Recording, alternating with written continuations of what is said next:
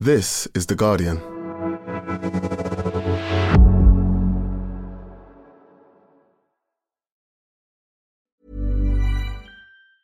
Tired of ads barging into your favorite news podcasts? Good news. Ad-free listening is available on Amazon Music for all the music plus top podcasts included with your Prime membership. Stay up to date on everything newsworthy by downloading the Amazon Music app for free or go to amazon.com slash news ad free. That's amazon.com slash news ad free to catch up on the latest episodes without the ads.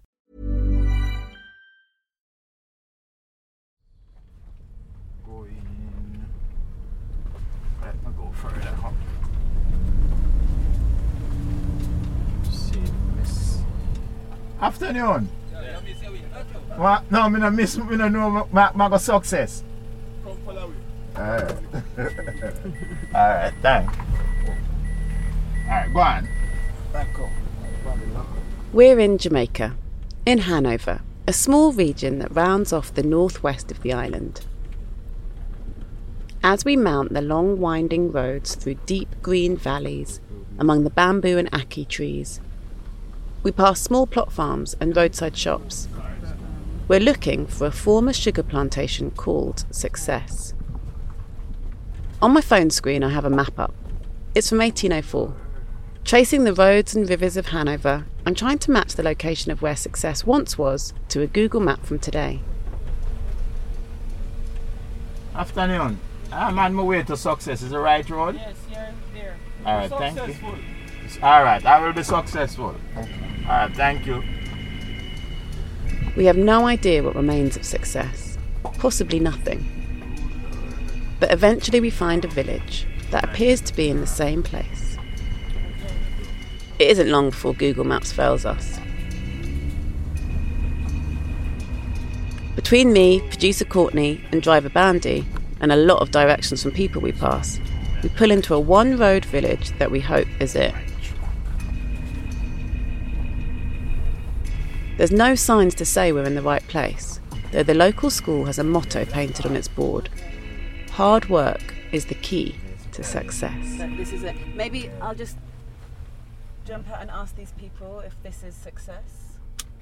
Um, the Guardian has spent the past year exploring Britain's relationship to the enslavement of African people through an investigation into the paper's own links to transatlantic slavery. In the first episode of this series, we learnt about the founder John Edward Taylor and his financial backers who funded the creation of the paper in 1821. Through Dr. Cassandra Gooptar's research, we learnt that nine of those original funders and Taylor were connected to transatlantic slavery through cotton. They'd made money through Manchester's textile industry, which relied on raw cotton picked by enslaved Africans. For one of those funders, the connection wasn't just through cotton.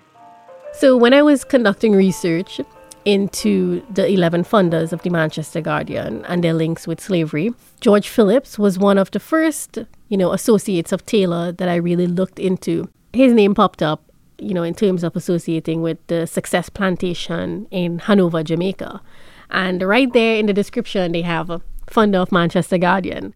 Cassie had discovered that Sir George Philips, one of Manchester's wealthiest cotton lords, the so called Cotton King, and one of the men who directly funded The Guardian, had also co owned a sugar plantation in Jamaica. That plantation was called Success. And I should mention that for the particular year that the Manchester Guardian was founded, in 1821, there was 122 enslaved people registered to that plantation. Jamaica was once the so called jewel in the crown of the British Empire, and at one time a centre of the British slave trade. Landing at the airport, you're greeted by Jamaica's national heroes, a conscious celebration of figures of resistance.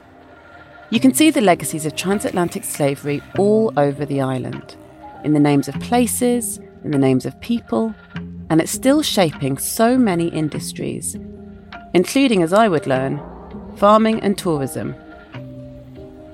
The ghosts of this history are everywhere. From The Guardian, I'm Maya Wolfe-Robinson, and you're listening to Cotton Capital, Episode 2 The Meaning of Success.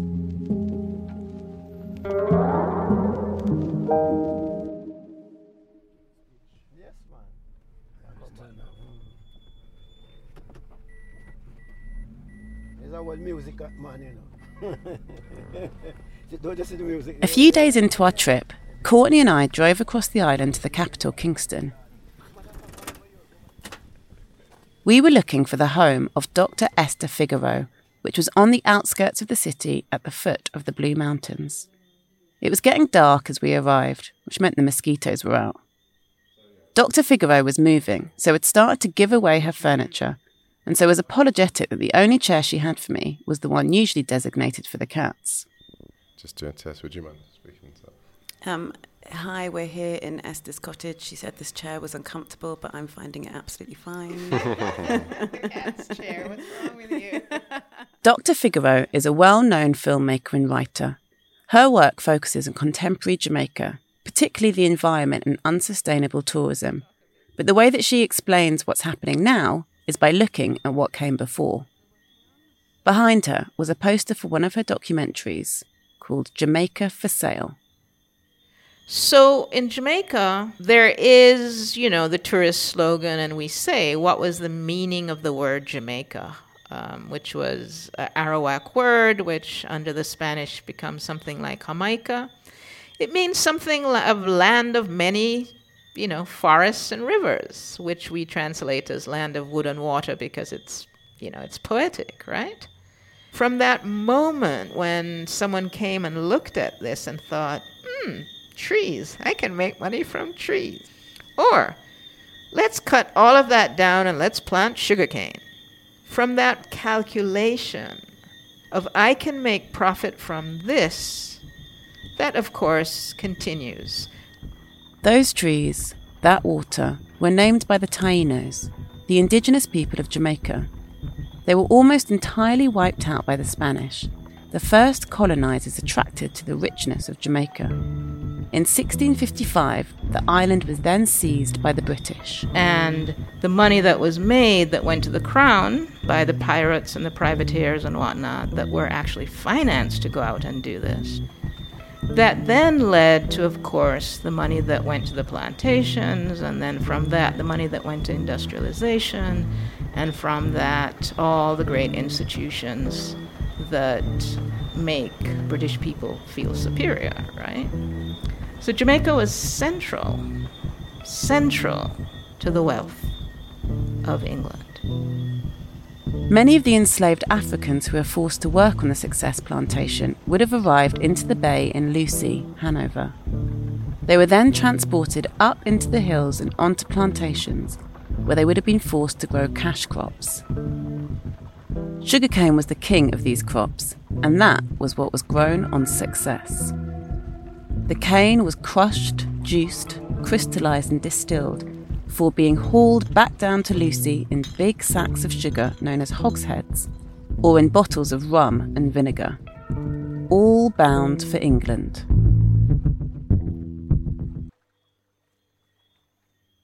The African people whose work built this wealth were largely the Fante and Ashanti people from the Akan regions of Ghana, as well as the Igbo, Ibibio, and Yoruba people from Nigeria, Benin, and Togo. You have people who are trafficked and enslaved, stolen, moved, taken away, um, the actual genocide of the loss of life, but then also the very cruel and intentional attempts at rupture of continuity, right? Separating families, banning languages, cultural practices, all of the kind of surveillance, physical harm, brutality, the kind of violence that goes into keeping the system going.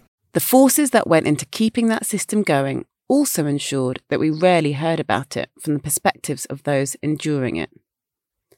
The people maintaining those systems did their best to keep the enslaved from being able to read and write. For the most part, their experiences have been purposefully written out of history. While Cassie could find whole papers dedicated to the career of Sir George Philips, finding details on the day to day lives of the people forced to work on his plantation was much harder. In her research for The Guardian, what little she could find about those on the Success Plantation was from so called slave registers and adverts to find enslaved people who had escaped. So we asked Jamaican writer and historical researcher Zakia McKenzie to take what she had learned looking at the almost 1,000 plantations that used to exist on Jamaica and imagine what life might have been like for someone living on success.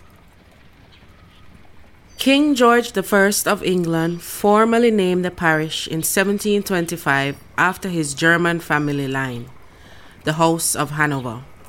Success is the name of the plantation I born, slave, and die on in Hanover.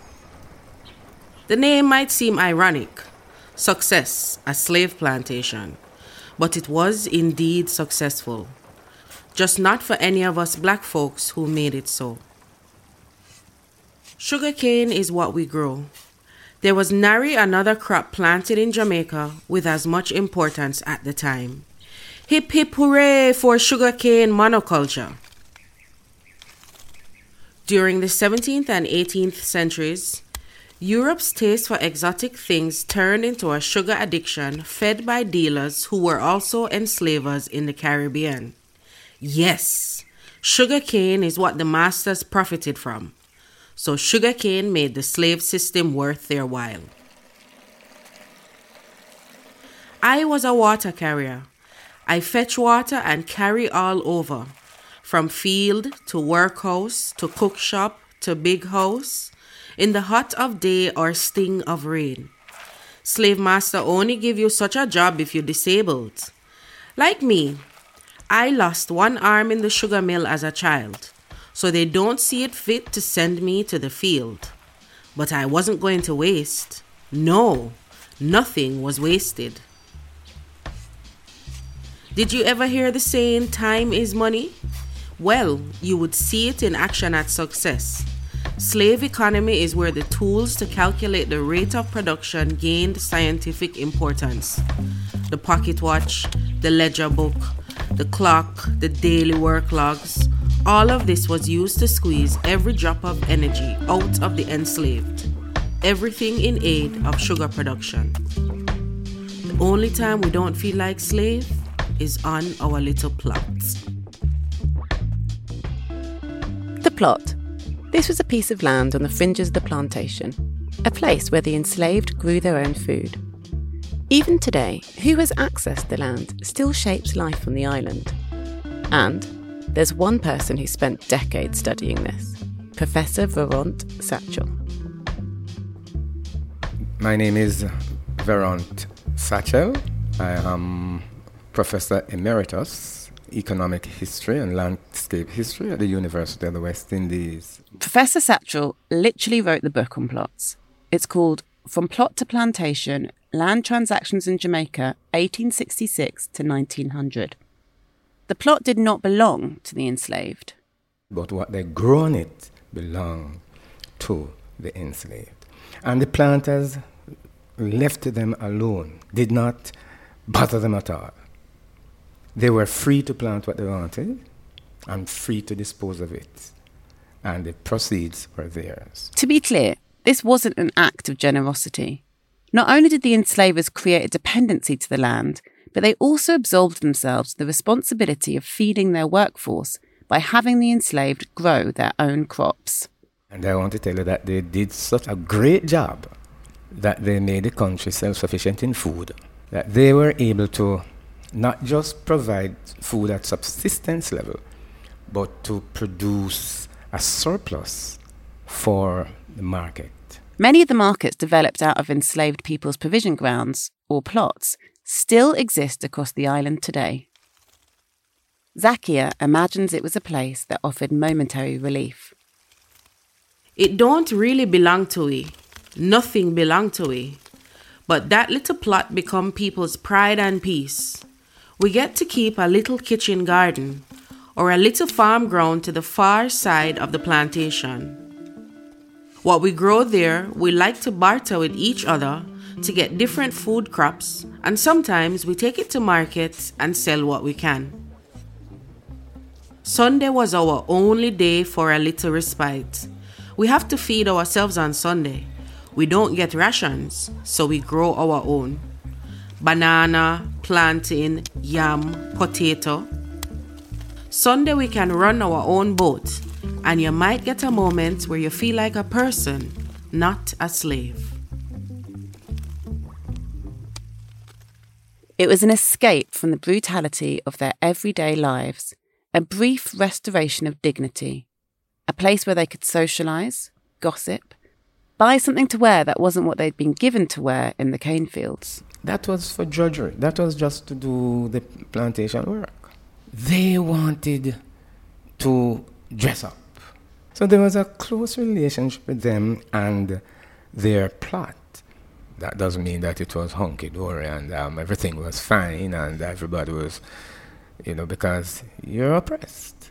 We must always remember that. But they were accommodating as best as they could in an untenable situation. It was an untenable situation, and eventually things came to a head in the Christmas uprising. The Christmas uprising began in December 1831. It involved like 60,000 to 300,000 enslaved people. It was massive. It was led by an enslaved Jamaican and Baptist preacher called Sam Sharpe, a young, charismatic man with a gift for oratory. Originally planned as a peaceful strike, it became one of the biggest uprisings in the British West Indies. And according to some, it paved the way to emancipation a step towards freedom. The Christmas Rebellion is also called the Baptist War, as so many of the enslaved freedom fighters were members of the Baptist Church, including, remarkably, some of the enslaved people from Success. Here's Cassie again. So, one of the most sombering findings of mine for this phase of this research was this link with the Christmas Rebellion. We have discovered that six people enslaved on the plantation co owned by a funder of The Guardian took part in the rebellion that would eventually lead to emancipation. One of the freedom fighters from the Success Plantation who appeared in documents that Cassie found was a man called Granville. And records show he was a member of a church called Gurney's Mount. Here's Zakia. Many of us slaves from Success Plantation attended Gurney's Mount Baptist Church on Sunday mornings. There were many different churches of all denominations near Success, but us Baptists were always more fiery than the rest. One of the brethren at Gurney's Mount Baptist Church was a man called Granville. I remember December 1831 well for weeks, there was talk among our network of churches that emancipation was coming before year end. In the neighboring parish of St. James, an English missionary and abolitionist by the name of Thomas Burchell went to England, leaving his Baptist church in the hands of an educated enslaved deacon by the name of Samuel Sharpe. Though he was a young man, all of us, young and elders alike, called him Daddy Sharpe because he could read and because he instilled in us a self pride that made us go after our freedom. With Thomas Burchell on his way back from England, word spread that he had with him papers from King William IV proclaiming emancipation for all Negro slaves. When Burchell arrived with no such thing, the air was thick and tense. Daddy Sam Sharpe called a peaceful general strike, demanding an end to the slave system. December was a crucial time of year for the sugarcane crop. Sam Sharpe knew that the enslavers desperately needed our labor to turn a profit. It was a good time to strike. Well, being that Hanover was right next to the parish of St. James, News traveled quick quick from Montego Bay to Gurney's Mount and then to Success Plantation. All of we on edge. You can debate among yourselves what made Sam Sharpe's peaceful strike turn into the biggest and bloodiest rebellion in the British West Indies. But what I know for sure was what caused more of us to revolt. The man in charge of the militia was an English attorney called William Grignon. Grignon managed a few other plantations in Hanover and St. James and was previously manager of Success. One day that Christmas time, he catch a woman at Salt Spring Plantation eating the sugar cane instead of chopping it. Grignon ordered that woman to get a flogging. Grignon know that the slave who do the flogging on that plantation is the woman's husband. This caused already discontented slaves to get even more irate. Soon someone set fire to the cane piece and we decide to revolt. On December 27, 1831, slaves at Kensington nearby decide they're rebelling too. Soon there was smoke rising all over Hanover. No stopping the rebellion from here. It raged for more than 10 days and covered the entire island of Jamaica. Grignon lead the militia in a brutal campaign against us, and the Maroons joined them too but hundreds of us escaped to the cockpit country in the hills and stayed there until emancipation. Daddy Sharpe was not so lucky. He and most of his generals were caught because they would not run away from the fight. He was tried and found to be the leader of the so called Baptist War or the Christmas Rebellion. Sam Sharpe was sent to the gallows on May 23, 1832. Sam Sharpe was hung for his role in the uprising. He went on to be remembered as an official national hero of Jamaica. Granville, one of the enslaved from Success, was questioned by the colonial authorities on whether his ministers had encouraged him to rebel. So the thing about Granville is that he was termed, quote unquote, a prisoner for his role in the uprising. And he was basically being questioned by authorities for his role in the uprising, but also being questioned about whether the Baptist missionaries at his church, if they were involved in um, encouraging him to be part of this uprising. So we have some of his words, but again, it's it's in a state of duress.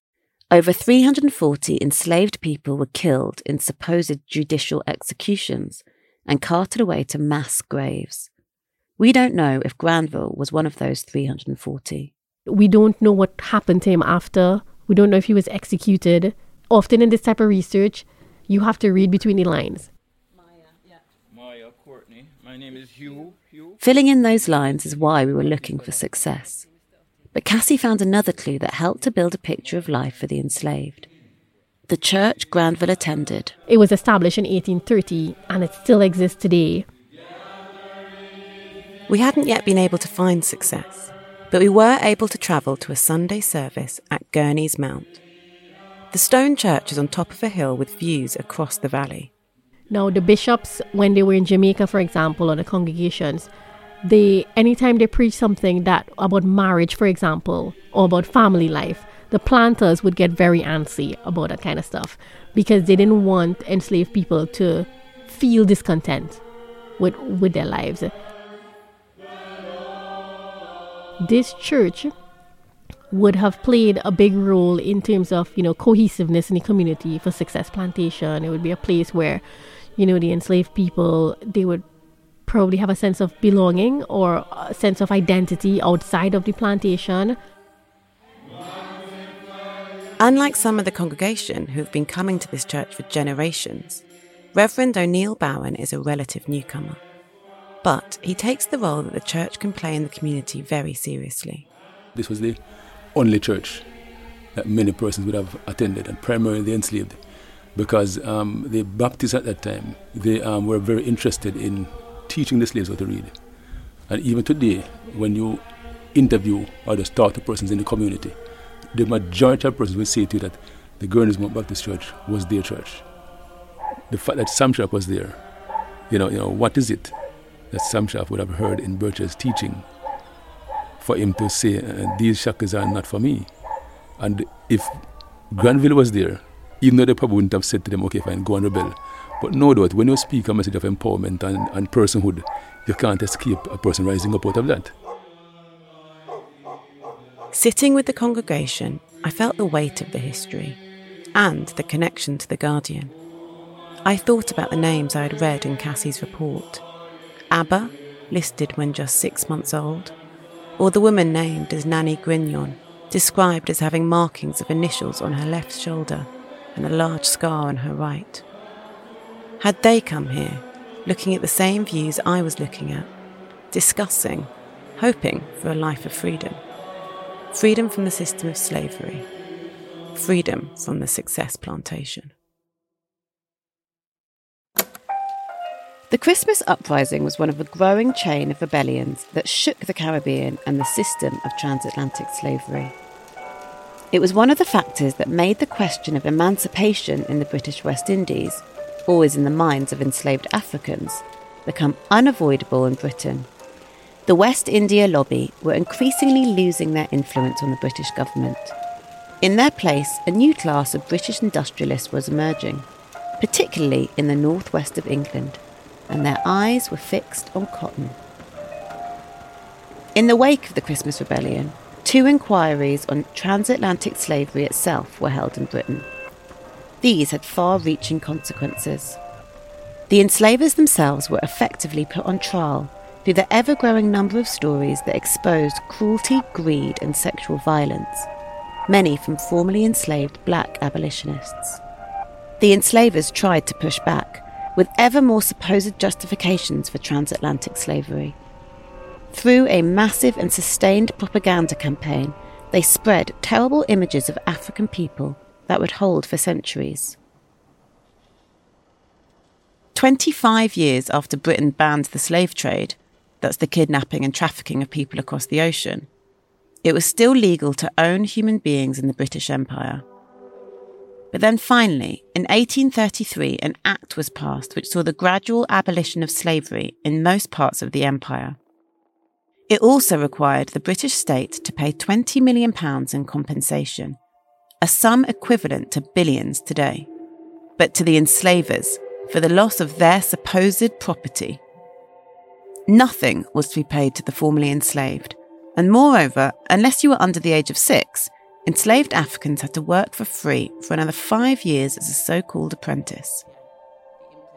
Here's Professor Satchell again. The blacks were expecting freedom.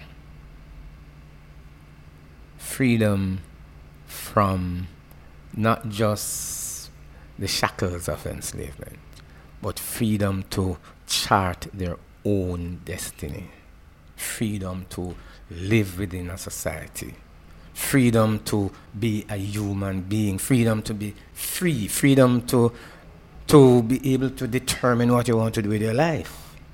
And they thought also that they would at least get some form, I'm going to use the term loosely, compensation, that they would even get land. And in an agrarian society, land is that which makes you as independent as you can. So if you don't have land, then you're dependent. In June of that year, the Manchester Guardian itself responded to the deal, stating that only a plan for abolition, and I quote, based on the great principles of justice to the planter, that's the enslavers, as well as to the slave, none other could have satisfied the feelings of right minded people of this country.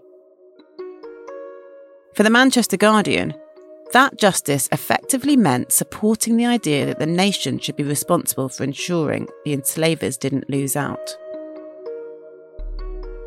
Guardian funder Sir George Philips himself, co owner of the Success Plantation, had previously spoken out in favour of the end of transatlantic slavery. Didn't stop him making his own claim for compensation, though. For the supposed value of 108 African people enslaved on the plantation. It was rejected but his partners were successful in a claim for the people they regarded as their property on success. In 1835, they were paid £1,904, 19 shillings, which, according to the most conservative estimate, is approximately £200,000 today. So, what about those formerly enslaved who had not received any compensation or reparations in Jamaica? In many cases, the plots that the Africans considered to be something of their own were snatched away from them or retained only if they were able to pay for the rent of the land. In the decades that followed, the British colonial government then took over the sale of those abandoned lands and adopted a policy that overlooked the formerly enslaved in favour of a new wave of foreign economic interest. The general principle in Jamaica was that land would not be sold, would not be subdivided into small plots to facilitate a peasant economy. Because the view was that no economy could be built on small farmers or a small farming economy. That was the general capitalist view. So it had to be sold to large entities or individuals who had the capital to make them productive. In particular, priority was given to the growing fruit industry that had taken off in the decades after emancipation, where bananas were increasingly replacing sugar as the island's main export crop. The fruit companies decided that their ships were wasted on the return journey from the United States, having dropped off all the bananas. They decided to fill them with a new cargo tourists.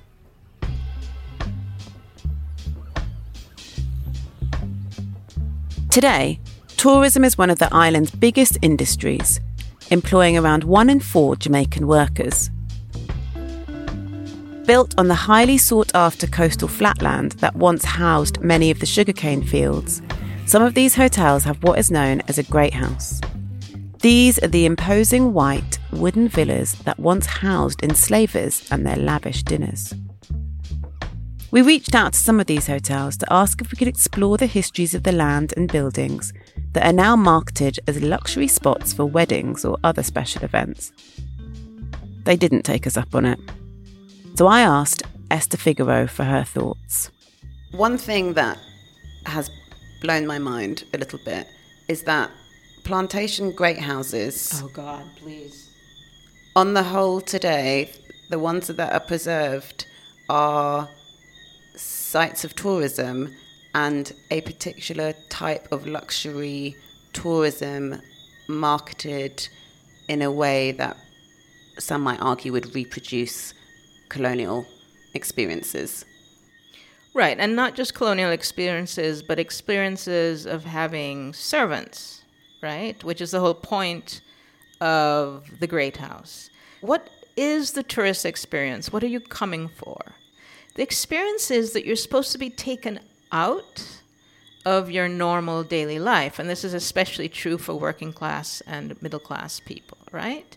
You come to a place like Jamaica and you're served. Someone braids your hair. Someone sings to you. Someone talks nonsense to you. Someone provides sexual favors. Okay? Someone entertains you. Someone shows you about. Someone makes you feel special. You are served. You have received service. So this is the direct continuity, right? This line of servitude which continues from plantation to tourism, which is why many people call tourism just a continuity of the plantation.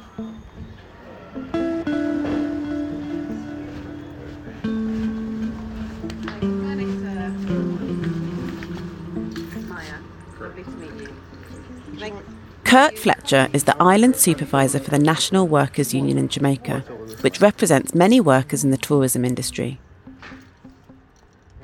We arranged to meet in Montego Bay, a major cruise ship port surrounded by beach resorts. I was struck by how much of the tourism infrastructure felt as though it was built by foreign visitors for foreign visitors. It was full of huge Las Vegas star hotels with neighbouring fast food bars and gift shops. One of Kurt's predecessors in the union movement is a name familiar to everyone in Jamaica former Prime Minister Michael Manley.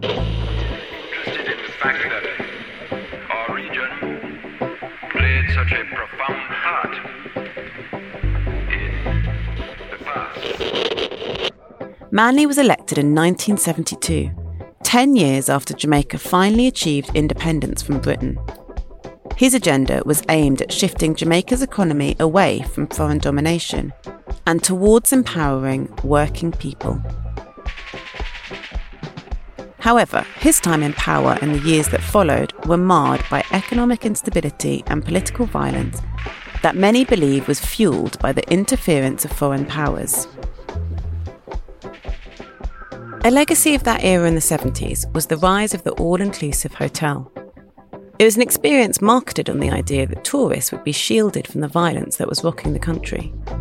For Kurt Fletcher, this all inclusive style of tourism feels as though it exacerbates existing legacies. The jobs are very low level jobs these days housekeeping, uh, bartending, landscaping, low level accounting jobs like clerk jobs, um, people at the front desk, entertainment. Those are the jobs that are readily available um, in the hotel industry in Jamaica. The management of most of these institutions are white, and the people who carry out the job, the menial work, they are black. The higher up you go, the lighter you are in terms of your skin color. Racism still exists in how we view and apportion jobs in Jamaica. Kurt Fletcher also says this ultimately affects how much money Jamaican workers are able to earn. I remember a situation where somebody was doing a recruiting. They were offering that person about 10,000 US dollars a month with benefits, uh, health benefits, a lot of vacation time, etc. That person was not able to come, and they asked somebody, somebody who I, I knew well, to recruit somebody else. And she said, I know this local person who has the experience, and they said to the person, offer that person 4,000 US dollars offer that person half the benefits.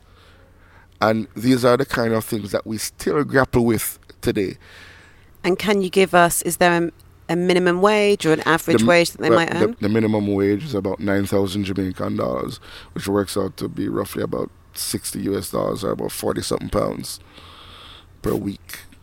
Per week? Per week. Okay. I know people will complain that it's never enough what they get paid but it's it's literally bad at the lower end in the hotel industry. It's literally bad.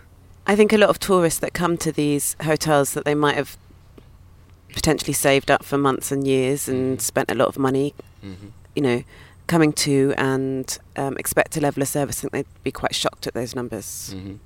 We need to examine the benefits of uh, the total benefit of these all-inclusive hotels. So even though we, our GDP largely depends on tourism, um, I find that it could be much better for the country. While there are some attempts at more locally sustainable forms of tourism, Kurt Fletcher feels that the widespread all inclusive model just doesn't benefit Jamaica enough. He says that a lot of the money that gets paid to foreign workers gets sent back to the country the workers are originally from, and he argues that the fact that many are paid poorly means the government collects little or no taxes from them. They give these hotels a lot of tax breaks to set up here. We import things here to fill those hotels. Food. When they come here, their money stay in the property, or if they go outside, there are attractions that are either set up by these expats, so the profits still go go go abroad. That is why that mirrors um, the colonialism uh, era where all of the riches from sugar and from the plantation went back to England to Spain. Now we have the same thing where all of the profits from the hotel sector don't stay here. What would you say to those people who might argue that chattel slavery was this mass system which included millions and millions of Africans and it went on for hundreds of years and to make those kind of comparisons somehow undermines or devalues the enormity of that system. I would encourage them to be a little bit more flexible and dynamic in their thought to understand evolution It still has the same psychological scars um, on the people. And the end result of it is that slavery was there for empowerment and for profit to one particular set of people. And that while people are not dying and people are not chained to one space, that the confines of their mind and how they operate can still leave them in the same place, which is where we are now.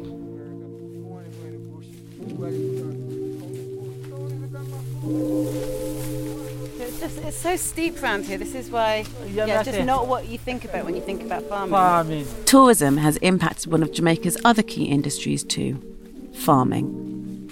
I'm in the Dolphin Head Mountains, high up in inland Hanover. Yeah, it looks like a flower farm. It's very quiet, apart from the sound of the odd goat. The Caribbean Sea stretches out ahead of us. What's this flower? It's a lily. Yeah, that's a pimento tree. This is the Jamaican apple tree. We're with local farmers Ray, Melody, Tony, and Maisie. Up in these hills, the tourist hotspots feel far away. But the industry still affects their livelihood. The farmers were frustrated at the way the hotels not only shut them out from supplying them with produce, but also encouraged tourists to buy crafts and other goods from inside the hotel itself. They also said that hotels actively discouraged tourists from interacting with them by warning them that locals could be dangerous. Get turned off, you know? So, so they, they, they kind of avoid the, the, the tourists to interact with the local people, but the tourists rather interact with the local people because mm-hmm. that's what they are here for. You understand? But really and truly, the system just want everything for themselves. Yeah. So then I tell them, so them, the whole place violence, the whole world violence. And if I want nothing, if you come up here, don't go to the hills. You're crazy. They with this, they with there's nothing how, like how that. they market it. They tell the tourists them a lot of things, cause they want all of the money, you know. So that's how Jamaica is right now. Just you just got to be strong to live here. You know, you can't be you know weakling. You know, you got to be independent. You have to do a lot of things for yourself. You know. Despite this, Miss Maisie says life in her plot and in their farming community offers a freedom she feels she could never have had working down in the hotels like her father. My name is Maisie, M A I S I E, Maisie. It's a sense of freedom when in your farm, you know, and you're back with nature. You just feel nice when you're in the bush and you see the birds and whatever, you just feel free. You're your own boss, so it's good. If you come up here on the street, we have a little cook shop right there. All of us come with something and we play music here. And then you come and roast bread, food, everything is here. That's what we do it up here. And we share. Hey, what's up, man? Soca, soca. Thank you, sir. Yeah, man. All right. I'd spent so much of the trip thinking about the impact that plantations like Success had had on the island and on people's lives, then and now. And yet, still hadn't managed to find the site of the former Success plantation to see what remained. It's not just about the physical remnants. Before I left, Cassie said to listen out for Jumbie stories, as they say in Trinidad, or Duppy stories, as they say in Jamaica. Ghost stories that capture oral histories. Over time, those stories may have been changed or embellished, but they're grounded in something very real transatlantic slavery and resistance. Like I said at the start, the ghosts of this history are everywhere. And nowhere did that feel more apparent than when we finally did track down the Success Plantation. So my name would be Lassell Bailey. Then my pet name you call me now, Brother Moses. When we got to the village of Success, we were told that a man called Mr. Bailey was the person to talk to. I love flowers so much. This one we call it takeover. Once you plant it and you get where to run, you just keep on running. Oh wow, is that hummingbird? Yes, I mean, yes, man. They, we call him Dr. Bird. We found him on his porch, listening to the BBC World Service on his radio. It looked out over his garden. So it actually come like a bot- botanical garden. We have my plant medical things we can drink in it. It's an orange tree. This is another species of flowers. This thing look like papaya, you know. It bloom pink and nice, but it don't bloom here, you know. Mr. Bailey has lived on this land for pretty much his whole life. We asked him what he knew of the Success Plantation. He told us that the whole village was based on the old plantation site, including his house. My father bought this place, he bought this place. In matter of fact, he said nobody didn't want to live here. They get afraid because the, the gallows was there when they was so angry slave on. He then took us to a mound at the back of his garden, near what he said was an old gravesite for cholera victims in the plantation time. It was a distinct heap of broken rock and rubble. Mr. Bailey told us it was where Bukra, or Bucky Master, a word for white man or master, was buried. Or so the story went. As a child, Mr. Bailey said he'd seen the ghost of that enslaver walking around the garden sternly with a hat and a stick. Yeah, man, the big white ball, the helmet. You know where the, where the mask used to wear in those days? Mm-hmm. And the card tied the ear. I said, Mama, I see the man going on there, see him there. And he goes on and he come back at evening time. Mm-hmm. Then Mr. Bailey went back to his house, changed out of the red trousers he was wearing, told us to get into some hardier clothes too, and we scrambled our way down a steep gully with slippery rocks towards what Mr. Bailey called the tank. You imagine if, if we having it so rough to come here, you imagine the slave those days? Mm. Oh my word, these are bamboo. Mr. Bailey walked ahead, cutting a path through with a machete. He soon had to offer to make us bamboo walking sticks, or ponies as they were once known. They call them pony in old days, you know. When people walk with them, they call them a pony. Pony? yeah, they're pony, you know. I got cut one. You want one too? You skill more than him. it was not an easy hike down, and the sky was becoming ominous. A storm seemed to be brewing. The gully ran parallel to a wide green valley, and eventually we reached the flat plain at the bottom. Works bottom. Yeah, man, we call that's a nickname. We call it Works Bottom. This was Works Bottom, Mr. Bailey told us, which sounded like a place where sugarcane would be crushed and the juice extracted and then distilled. So that's flatter land. That that flat land is yes, where. Yes, all of them used to be a plantation field in the And then, all of a sudden, was the tank. A huge stone water tank covered in deep green moss and vines. It's a tank inside here, over there in the tank. The tree them grow down in the tank. Huh? So we can see what looks like a kind of round circular structure made out of stone. Stone, they built in stone. Okay, they're completely covered over in moss and vines and. It looked as though it had been left to the bush for the last 200 years. Mr. Bailey told us he'd been coming here ever since he was a kid and had seen the ghosts of enslaved Africans several times too. You can't come down here for free you feel the presence of them. I'm going through them, I used to feel the presence. And night I go to bed, I see all the slave them. I'm sorry, what we call, it, we call them Bucky Master, the man with the white helmet and the khaki suit and the car there. Mm-hmm. And you see him whipping the slave them too. Mr. Bailey showed us another small tank, this time up on the slopes, which he told us served what remained of the Great House. We're looking at a much, much smaller tank that would have hmm? provided water for the, yeah, the Great House. That's the different from the big tank down there. Mm. They also the, the, that side. And suddenly, there it was. Two rows, 14 columns of stone, covered in vines and moss. To take it all in was difficult. It was so overgrown, but you could clearly see the foundations of an impressive building that had been reclaimed by the bush. Because we weren't sure at all whether the plantation still existed or where it was. Mm-hmm, mm-hmm. And we weren't sure whether mm-hmm, it was mm-hmm, connected to the, mm-hmm. the village of success. Yes, man. It was difficult to process. This was a place where so many African people had worked and lived and died. And also where brutal men like the enslaver William Grignon, who once ran the Success Plantation, would have enforced a climate of fear can't believe that we're seeing the, the remnants of buildings and rooms and tanks.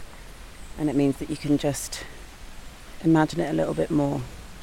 It was here on this exact site that sugar was grown, harvested, and processed, only to be spooned into cups of tea back in Britain as men like Sir George Philips got rich.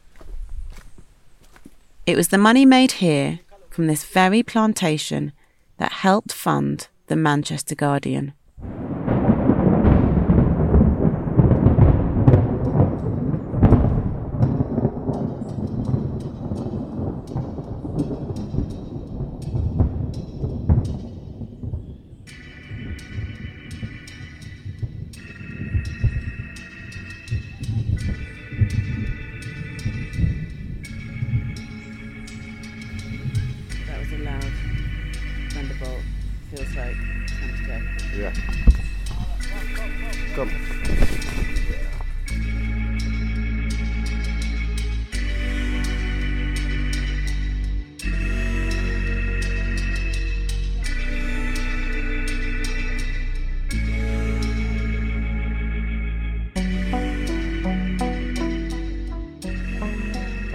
Approached the Jamaica Tourist Board and the Ministry of Tourism to respond to some of the points raised by our contributors, but did not receive a reply by the time of recording.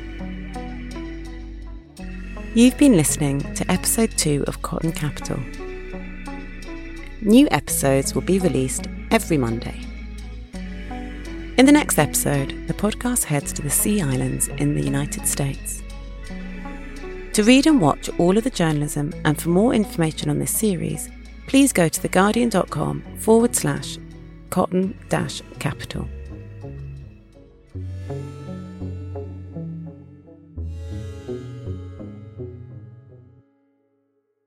This is The Guardian.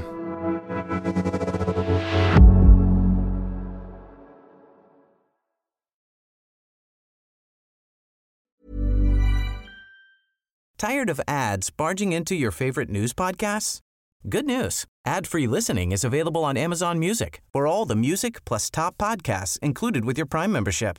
Stay up to date on everything newsworthy by downloading the Amazon Music app for free or go to amazon.com slash news ad free. That's amazon.com slash news ad free to catch up on the latest episodes without the ads.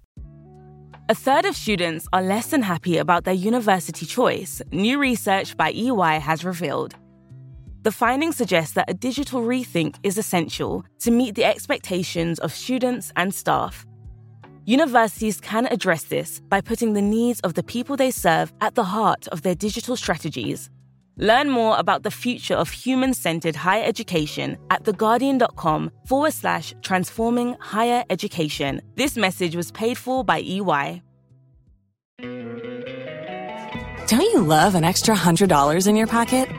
Have a TurboTax expert file your taxes for you by March 31st to get $100 back instantly.